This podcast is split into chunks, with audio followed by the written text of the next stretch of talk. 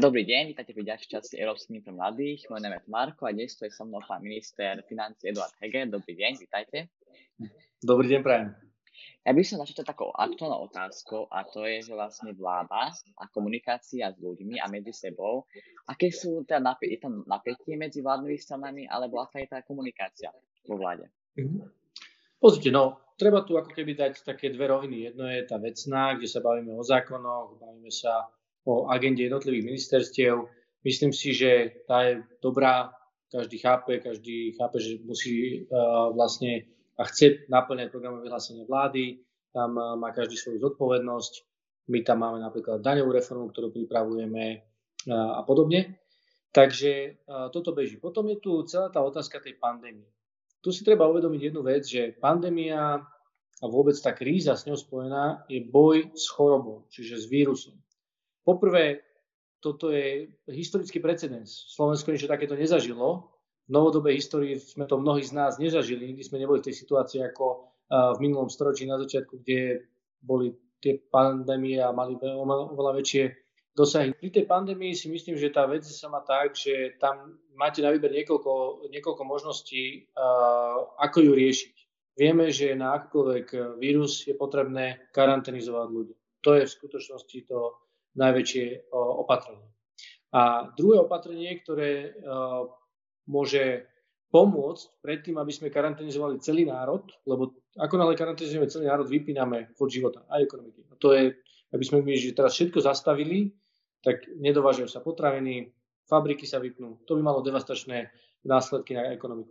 Preto je dôležité to testovanie, lebo testovanie je adresné zisťovanie, kto vlastne má ten vírus v sebe. Lebo ak to neviete, tak musíte skaranténizovať všetkých. Ako náhle viete, skaranténizujete len tých, čo majú, čo sú nosiči toho vírusu.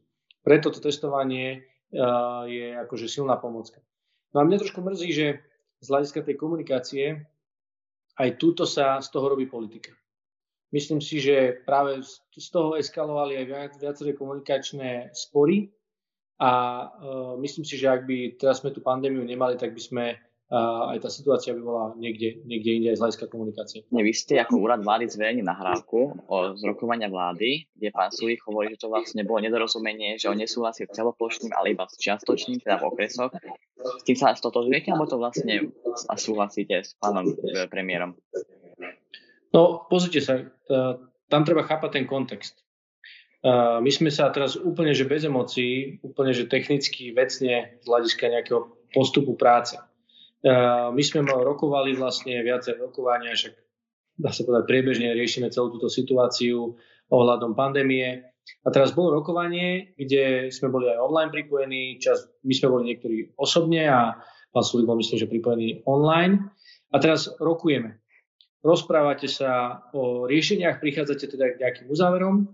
No a vlastne tá nahrávka poskytovala náhliadnúť do, toho, do tej koncovej časti vlády, kde teda Uh, boli ešte otázky od pani ministerky Kolikovej a na to zareagoval pán premiér a povedal, dobre, toto je to, na čom sa chceme, teda, že, že je výstupom tej diskusie, čo by malo byť záver a ideme si teraz povedať, či sa na tomto zhodneme alebo nezhodneme.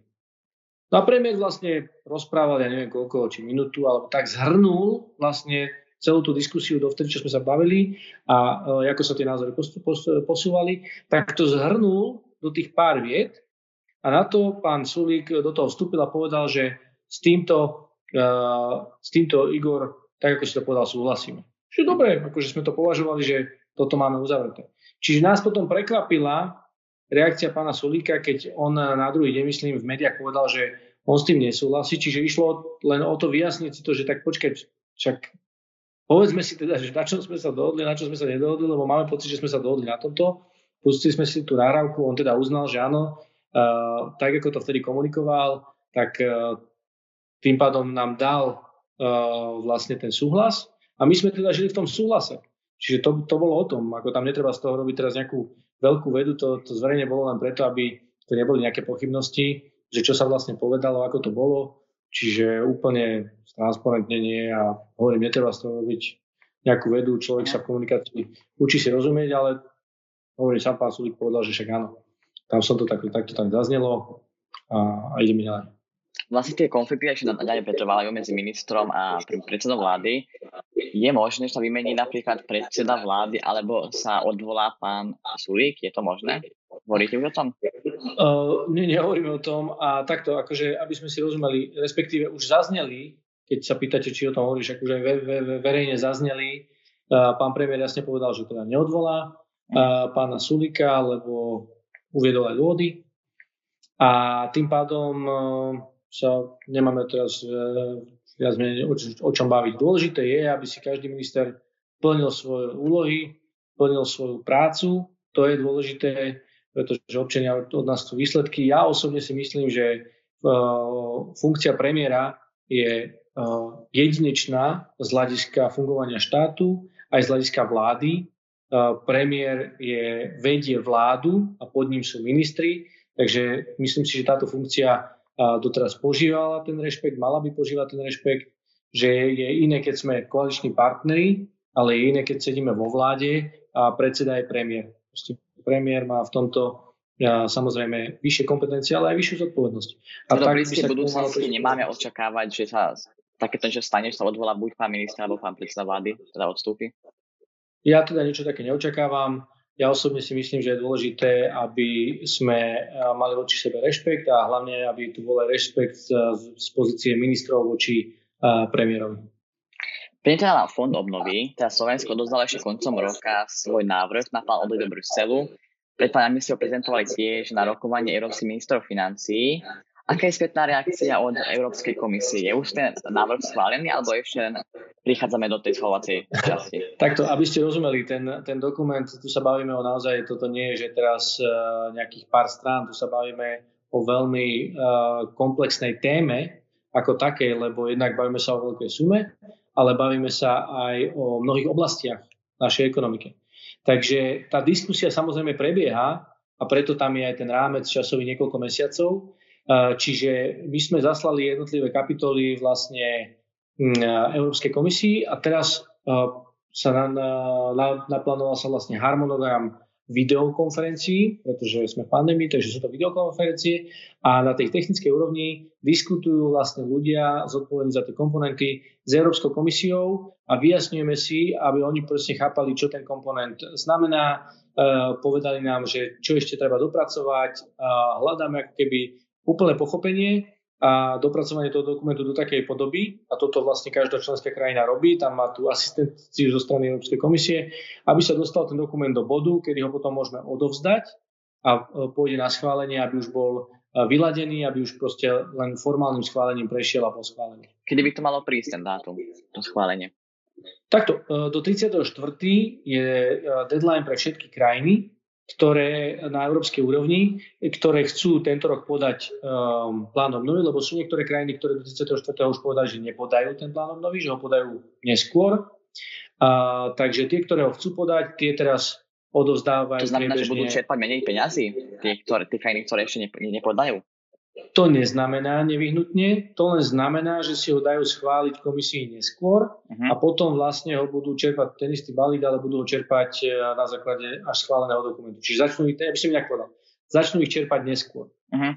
Ale neznamená, že ich čerpajú menej alebo že si nemôžu uplatniť. Tam je dôležitá informácia, že vy si z plánu obnovy môžete prefinancovať aj výdavky, ktoré vznikli od februára 2020. Takže napríklad aj my, ak máme nejaké výdavky, povedzme, eh, z, ktoré, z tých kapitol, ktoré sa budú týkať, keď sa na tých komponentov dohodneme, tak my už sme tie peniaze fyzicky zaplatili, ale uh-huh. dostaneme z Európskej komisie späť na to peniaze. Takže to je, to je dôležité, ako keby rozumie tomuto kontextu. Vlastne tiež sa teda hovorí, že do najviac peniazí má ísť, teda to že do Zeleného Slovenska, do zdravotníctva. Vedeli by sme si divákom prezadiť tri konkrétne projekty, ktoré vlastne zlepšia život na Slovensku s týmito peniazmi? Takto, aby sme sa opäť rozumeli, ja poviem teraz tie oblasti, aj tie rámce, to, tu sa teraz uh, dôležité si povedať, čo sa očakáva po slovom projekte. Ale keď hovoríme o zdravotníctve a hovoríme aj o vzdelávaní, to sú dve také nosné oblasti, uh, kde chceme položiť ten dôraz, tak určite z hľadiska zdravotníctva by to malo vyústiť do toho, že ľudia pocítia kvalitnejšiu zdravotnú starostlivosť. Avšak tieto peniaze sú na investície. My z nich nemôžeme platiť platy sestričiek, platy lekárov a tak ďalej. Musia to byť investície. Čo je na druhej strane dobré, znamená to, že nemocnice budú či už postavené nové, alebo zrekonštruované do takej miery, aby tá kvalita bola vysoká a citeľná. Čiže keď prídete do nemocnice, potom ako tento plán obnovy sa nainvestuje do zdravotníctva, tak zažijete úplne nové prostredie, ktoré bude kvalitné, budete tam mať kvalitnú postel, budete mať kvalitné izby, kvalitné vybavenie, predpokladám, že bude menej pacientov na izbe, čiže bude tam väčší komfort.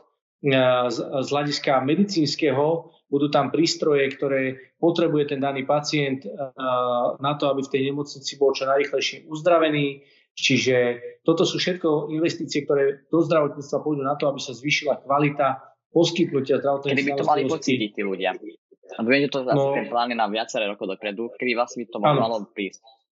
To všetko závisí od implementácie, eh, čiže od toho, kedy sa tie investície podarí zrealizovať. Samozrejme, môjim úmyslom a úsilím je, aby to bolo čo najskôr, Musíme si však uvedomiť, že máme tu určité dedictvo, e, čo sa týka implementácie. Keď sa len pozrieme na eurofondy, ako sa zvykli na Slovensku čerpať, tak aj to programové obdobie, ktoré dobieha do roku 2023, keď nastúpila naša vláda do, e, do fungovania minulý rok, tak bolo, boli sme na konci programového obdobia, lebo to je že do roku 2020. My, ste, my že ako Slovensko sme dostali 3 roky na dočerpanie, ale v skutočnosti to bol program do roku 2020, tak v apríli, marci, apríli bolo vyčerpaných len 20%, alebo 25%, teraz presné číslo si nepamätám. Teraz uvedomme si, že vy za 7 rokov alebo za 6 až 4 roka máte vyčerpaných štvrtinu a potom za necelý rok máte vyčerpať 3 štvrtiny. To je akože nenormálne. To svedčí o tom, že tie mechanizmy, tak ako sú nastavené, sú uh, veľmi ťažkopádne a toto je spôsob, aký môže, bude mať, čo bude mať dopad aj na plán obnovy, lebo tými istými mechanizmami tie peniaze dostávate do ekonomiky.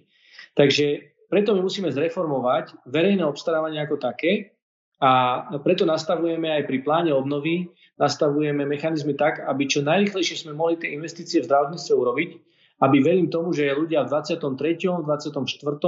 už pocítili následok tých investícií a následne. Teda práve Lívia Vašáková, ktorej poradňa predsúvali plán obnovy, tiež upozornia, že Slovensko nemá skúsenosti s veľkými reformami.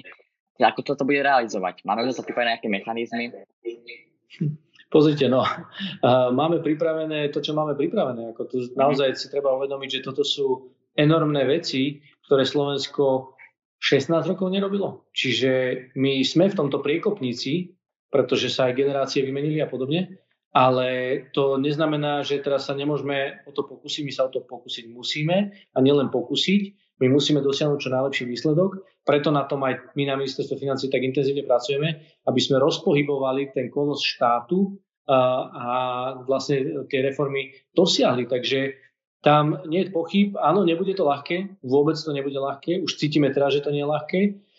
Treba do štátu zohnať aj kvalitných ľudí, lebo mnohí aj poodchádzali, pretože boli tu vlády, ktoré nezakladali na odbornosti jednotlivých rezortov, takže bude potrebné týchto ľudí dostať späť, bude potrebné vychovať nových. To všetko sa za pochodu deje a to nás bude aj limitovať. Ale žiaľ, je to umenie možné. Viacero ekonomických komentátorov upozorňovali, že Slovensko teraz vydá vlastne na riskantnú cestu, tak povedia, ktorej cieľom bude buď, buď úspešná transformácia, alebo napríklad stagnácia. Ako im toto zabezpečí, aby sa to nestalo? No to je to, čo robíme. My uh-huh. pracujeme na tom, aby to bola úspešná transformácia. Preto vlastne pripravujeme plán obnovy, v ktorom vy musíte presne našpecifikovať, to, to je plán. To není, že teraz nejaká vízia, nejaká mhm. stratégia. To už je plán. A v tom pláne musí byť vyšpecifikované, akú reformu urobíme, ako sa tá reforma bude robiť. Čiže v ktorý mesiac bude čo dokončené a to uvoľňovanie peňazí bude na základe splnenia týchto milníkov. Takže je to taká, že motivácia, že dostaneš peniaze za výkon. A to je dobrý rozmer. Verím, že toto bude motivovať všetkých, e, teraz e, všetky členské štáty, aby tie reformy realizovali a tým pádom to vyvolá, vytvára aj tlak na jednotlivé krajiny, aj na jednotlivé vlády, aby teraz tie reformy zrealizovali, lebo tým sú podmienené potom čerpanie tých peniazí. Čiže toto je niečo, čo sme aj my presadzovali pri diskusii o pláne obnovy, že takto by to malo byť, aby to malo reálny efekt aj v iných krajinách, lebo podobným problémom čelia aj iné krajiny ako Slovensko, že tá implementácia je niekde problematická. Slovensko je v tom najhoršie, ale teda nie je ojedinele. No, tým chcem povedať, že pracujeme na tom intenzívne, pripravujeme ten plán. Do toho plánu musíte vy opísať konkrétnu reformu. Keď poviem, že napríklad reforma zdravotníctva, ako sme sa bavili, tak my do toho plánu musíme napísať, v ktorý rok a v ktorý mesiac uh, čo urobíme. Začneme tým, že uh, do nejakého termínu presne naplánujeme, ako budú kde nemocnice. Uh-huh. Takisto potom teda začneme tie nemocnice buď modernizovať alebo stavať lebo ten plán povie, vy postavíme, vymyslím si teraz, tie konkrétne dáta bude predstavať minister zdravotníctva, ale povedzme si, že postavíme tri veľké koncové nemocnice a teraz tam musíte v tom pláne napísať, že v akom intervale ich postavíte a ako bude tá výstavba vyzerať. Ale na základe toho potom čerpáte peniaze.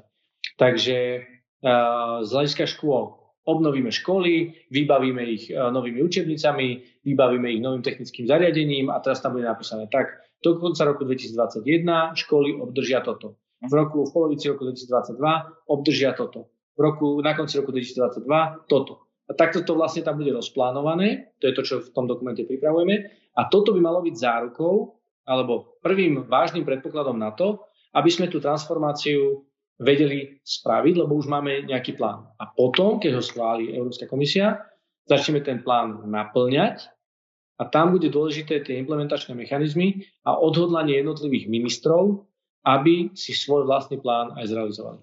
Takže vlastne okolo apríla by už malo byť jasné, ako kde čo bude vyzerať.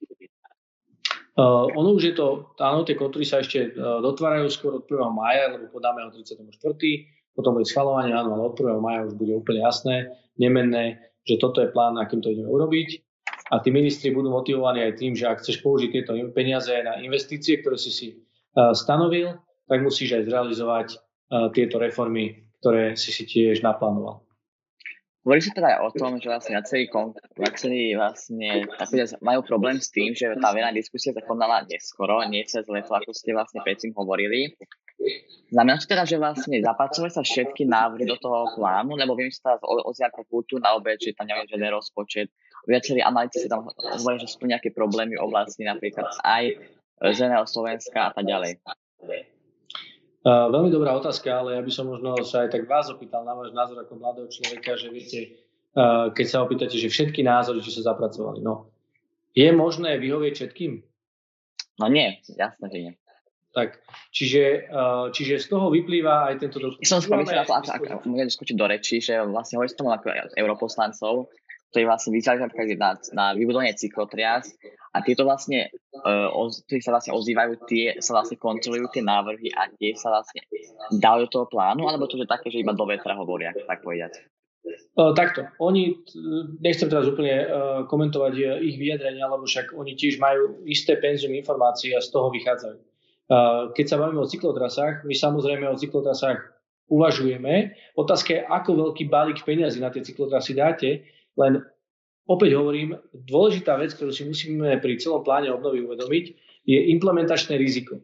My vieme, že pri cyklotrasách sú problém aj mnohokrát, prečo na Slovensku nevznikajú cyklotrasy ako huby po daždi, je aj to, že máme problém s pozemkovými úpravami. Vy nemôžete len tak sa rozhodnúť, že urobím túto cyklotrasu, keď nemáte vysporiadané pozemky. A uh, problémom Slovenska, uh, čo je na rozdiel od napríklad Čiech alebo podobne, ale iných krajín, v tomto sme takí unikátni, že máme strašne rozparcelované vlastníctvo a ešte stále sú pozemky, ktoré majú neznámych vlastníkov. A toto dohľadať, to by vám Martin Fecko povedal, ktorý je odborník na pozemkové úpravy, je na najbližších 20 rokov. Čiže toto je opäť taká ocelová gula na nohe Slovenska, je spôsob, akým sa uh, koná dedičstvo, že u nás sa dedí pozemok tak, že sa je možný rozparcelovať na počet dedicov a každý dostáva rovnú mieru a tým sa uh, frakcionuje, čiže úplne sa triešti vlastne uh, tá, tie, tie pozemky a, a je ťažké ich scelovať späť do väčších celkov, aby ste mohli robiť takéto uh, pozemkové úpravy. Takže to má vplyv napríklad, keď si človek povie, že cyklotrasa, že však túto ju urobme, no urobme, ale musia vlastníci dovoliť. A teraz zistíte, kto sú vlastníci. Zrazu zistíte, že ich je tisícky a teraz kontaktujte ich a tak ďalej. To všetko je úplne iná práca, ako keby ste mali jedna s jedným vlastníkom a dohodnúť si, že či, či, či, vám, vám prenajme tú trasu na cyklotrasu. Takže toto sú implementačné rizika. Taktiež my musíme prihľadať na určité priority Európskej komisie, ale aj na priority Slovenska, čo je dôležité, lebo viete, ako sa hovorí, že keď chcete urobiť všetko, neurobíte nič. Čiže človek si musí vybrať. To sú základné manažerské poučky uh, osvedčené. Takže aj my v tomto pláne obnovy sme si museli povedať, dobre, chceme to zrealizovať rýchlo, chceme to zrealizovať kvalitne, poďme si povedať, čo sú tie najväčšie priority a do toho dajme peniaze. Preto som aj povedal, že ak niektorý sektor sa nenašiel, že nemusí mať oči preplač, lebo potom je tu operačný program na najbližšie eh, programové obdobie uh, Slovensko, v ktorom budú prioritné osy a ten je o mnoho širokospektrálnejší a myslí na o mnoho viacej oblastí. Takže ak sa napríklad kultúra nejakou väčšou mierou nenájde v pláne obnovy, neznamená, že teraz už nikdy nedostane žiadne peniaze. Z plánu obnovy áno, nedostane nejaký balík, ale povedzme si na rovinu, momentálne na Slovensku máme o mnoho väčší problém so zdravotníctvom, o mnoho väčší problém so vzdelaním, o mnoho väčší problém s zelenou ekonomikou a klimatickými zmenami a o mnoho väčší problém s digitalizáciou. To sú priority Európskej komisie. Čiže preto teraz ja chcem povedať, že kultúra je dôležitá, ale tá není ako keby tou najväčšou prioritou z hľadiska odolnosti a obnovy slovenskej ekonomiky. Ozve sa teda napríklad autor od petície Klimata potrebuje, ktorý si myslí, že slovenský plán obnovy má tiež prejsť posudzovaní vplyvu na životné prostredie. Si odkladli vlastne Európska komisia toto posudzovanie nepožaduje. Ako to je? Nebo, nebolo, nebolo to radšej lepšie, aby to prešlo? No, pozrite sa. Ja ho, my sme komunikovali, ako tak pozrite sa, my sme zodpovedný orgán, uh, ktorý komunikuje s komisiou a komisia komunikuje s nami, čiže my s nimi komunikujeme. Samotná komisia musíte si uvedomiť, ako vznikol aj plán obnovy. To je e, reakcia na mimoriadnu situáciu. Keby nebola pandémia, žiadny plán obnovy neexistuje. A tým, že bola pandémia, aj na európskej úrovni sa dohodlo, že bude teda e, vytvorí sa plán obnovy. Dali sa milníky, ktoré sú o mnoho prísnejšie alebo kratšie, tie doby na vytvorenie plánu obnovy sú o mnoho kratšie ako pri klasických eurofondoch. Veď eurofondy na ďalšie programové obdobie sa uh, vyjednávajú 3 až 4 roky. A tuto za necelých, uh, možno za 9 uh, mesiacov máte mať to, čo inde trvá 4 roky, máte tu urobiť za 9 mesiacov. To si treba tiež uvedomiť. Čiže očakávať, že vy všetky tieto veci stihnete, no nestihnete a preto aj Európska komisia povedala, no nebudeme od vás požadovať uh, práve toto posúdenie, pretože my vám posúdime celý plán a v doplánu sme dali kritérium 37-percentné, že musí splňať práve tú zelenú ekonomiku, tie klimatické kritéria, čím vlastne, keď toto nám schvália ten plán, tak oni inými slovami hovoria, že splňate súlad celých reforiem a investícií s tým klimatickým kritériom I do not significant harm, čiže v tom, to znamená, že sme vám certifikovali iným spôsobom pretože je mimoriadná situácia, že tento plán obnovy, a nielen náš, ale každej krajiny, splňa všetky parametre a už nie je potrebné, aby prechádzal tým posúdením. Lebo samotná komisia ho posúdi z hľadiska týchto parametrov. Chcem doplniť, že oni si asi myslí, že to zákonná povinnosť ministerstva prejsť tým posudovaním. By sa to urobiť priebežne aj schvalovaním vlastne od posudzovania tohto a aj vlastne od komisie? A dalo? Ja sa pýtam vás. Ja viem, ja to schválne tak ako rečnickú otázku dávam. Pozrite sa, akože, že kto chce psa byť, palicu si nájde. Ale mm. ja si myslím, že v politike treba mať akože zdravý rozum. Tým, že Európska komisia si uvedomuje naliehavú situácie, uvedomuje si, že potrebujeme tie, tie plány obnovy čo najrychlejšie schváliť, aby tie jednotlivé ekonomiky mohli tie peniaze nalievať do priestoru hospodárskeho, tak uh, má preto iné parametre. Takže my sme sa ich pýtali, povedali, že nie je to potrebné. Ideme v súlade s, na základe komunikácie s komisiou, takže, takže tak. Slovensko teda akože vlastne, vlastne veľkú časť tvorí HDP ekonomiky vývoz automobilov a teda skonštovanie toto na Slovensku. Plánuje sa tým, ísť týmto istým smerom na Slovensku aj v budúcnosti, alebo sa zmenia tie konkurencieschopné plány k tomuto? Tak ja som to povedal už v jednom rozhovore, že e, viete, jablko nepadá ďaleko od stromu. A my teraz si musíme uvedomiť, že ten priemysel to je gro, to je chrbtica našeho, našej ekonomiky. A teraz tak keby ste teraz vyhodili chrbticu z vlastného tela, no tak jak budete fungovať? Nebudete schopní fungovať. Čiže my musíme stávať na tejto chrbtici. Samozrejme, našim cieľom je vybudovať e, inovatívnu uh, ekonomiku, moderný, moderný štát a zdravú krajinu. Čiže toto sú prvky, na ktoré dbáme v pláne obnovy.